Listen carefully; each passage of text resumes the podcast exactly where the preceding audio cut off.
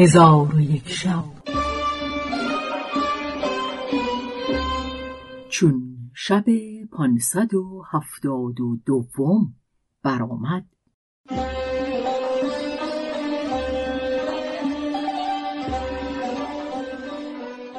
گفت ای ملک جوانبخت افریتی که در ستون سنگ به زندان اندر بود چون حکایت خود را از آغاز تا انجام به امیر موسا و تابعان او بیان کرد. شیخ عبدالسمد به او گفت راهی که ما را به مدینه نحاس رساند کدام است؟ او به راه مدینه اشارت کرد. چون به مدینه نحاس رسیدند حصار او مانند پار کوهی بود. پس امیر موسا و شیخ عبدالسمد و تابعان ایشان در آنجا فرود آمدند و آنچه کوشیدند بر آن شهر دری نیافتند و راهی به دو ندیدند. آنگاه امیر موسا با طالب ابن سهل گفت ای طالب به چه حیلت بدین شهر توان رفت؟ طالب گفت ایوه الامیر دو سه روز در این مکان راحت کن تا تدبیری کرده به شهرندر شوی. آنگاه امیر موسا غلامان را فرمود که سوار گشته در دور مدینه بگردند شاید اثر دری دریابند. در حال غلامان سوار گشته دو شبان روز دور حصار بگشتند. روز سیوم مدهوش و حیران به موکب بازگشته گفتند ایوه الامیر همین جا که فرود آمده اید از همه جا پستر و درون رفتن را آسانتر است.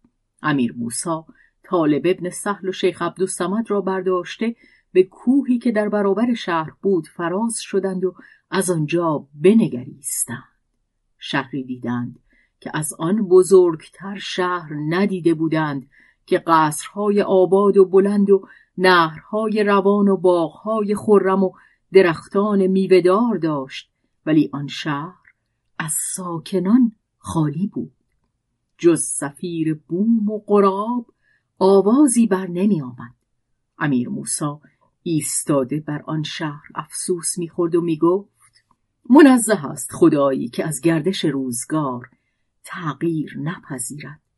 پس در آن هنگام که به حیرت ایستاده تسبیح همه کرد نظرش در یک سوی حصار به هفت لوح مرمر افتاد که از دور پدید بودند. به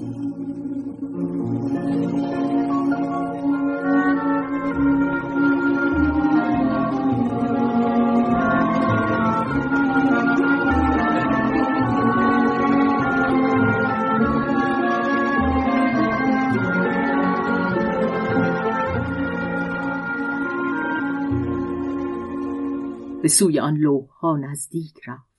در آن لوحها خطی یافت. شیخ عبدالسمد را به خواندن آنها امر کرد. شیخ پیش رفته آنها را بخواند و آن نوشته ها موعظت و عبرت از برای خداوندان بصیرت بود که با قلم یونانی نگاشته بودند. ای پسر آدم چرا قافلی از چیزی که در پیش چشم توست و به تو از همه چیز نزدیکتر است؟ آیا نمیدانی که سابقین تو ساغر عجل را پیمودند و به زودی تو او را خواهی نوشید. پیش از آن که به زیر خاک شوی نظر کن و در کار خیشتن بینا شو. کجایند آنان که به شهرها مالک شدند و رعیت و سپاه به زیر حکم درآوردند؟ به خدا سوگند مرگ به ایشان بتاخت و ایشان را از اهل اوتان جدا ساخت و از قصرهای وسیع به قبرهای تنگ فرو برد و در پای لوح این ابیات برنوشته بودند. ز اهل ملک در این قبه کبود که بود؟ که ملک از او نرو بود این بلند چرخ کبود؟ هر که بر طلب مال و عمر مایه گرفت چو روزگار برآمد نه مایه ماند و نه سود. فزودگان را فرسوده گیر پاک همه. خدای عزوجل نه فزود و نه فرسود.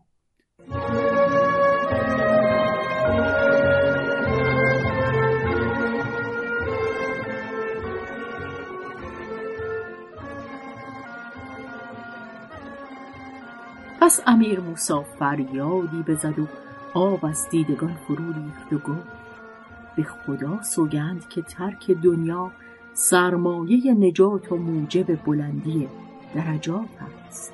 آنگاه قلم و قرتاس خواسته آنچه در لوح بود بنوشت.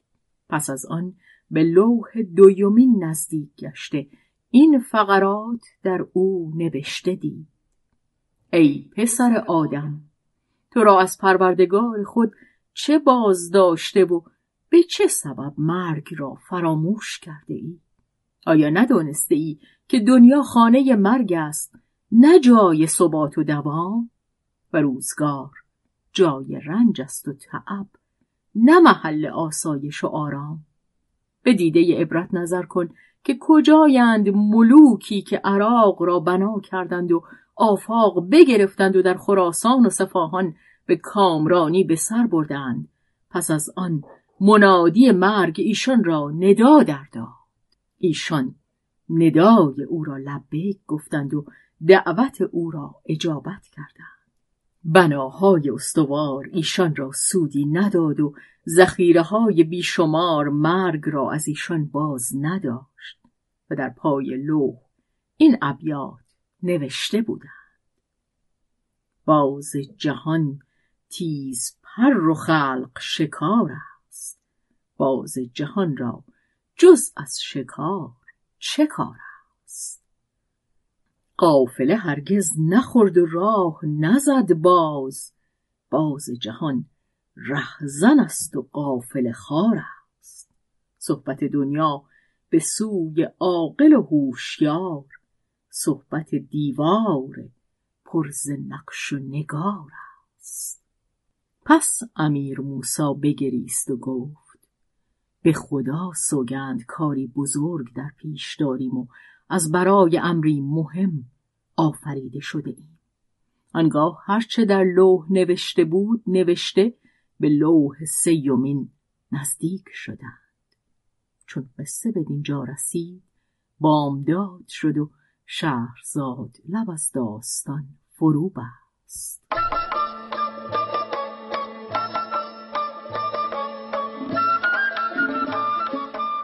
قصه گو شهرزاد فتوهی تنظیم مجتبا میرسمی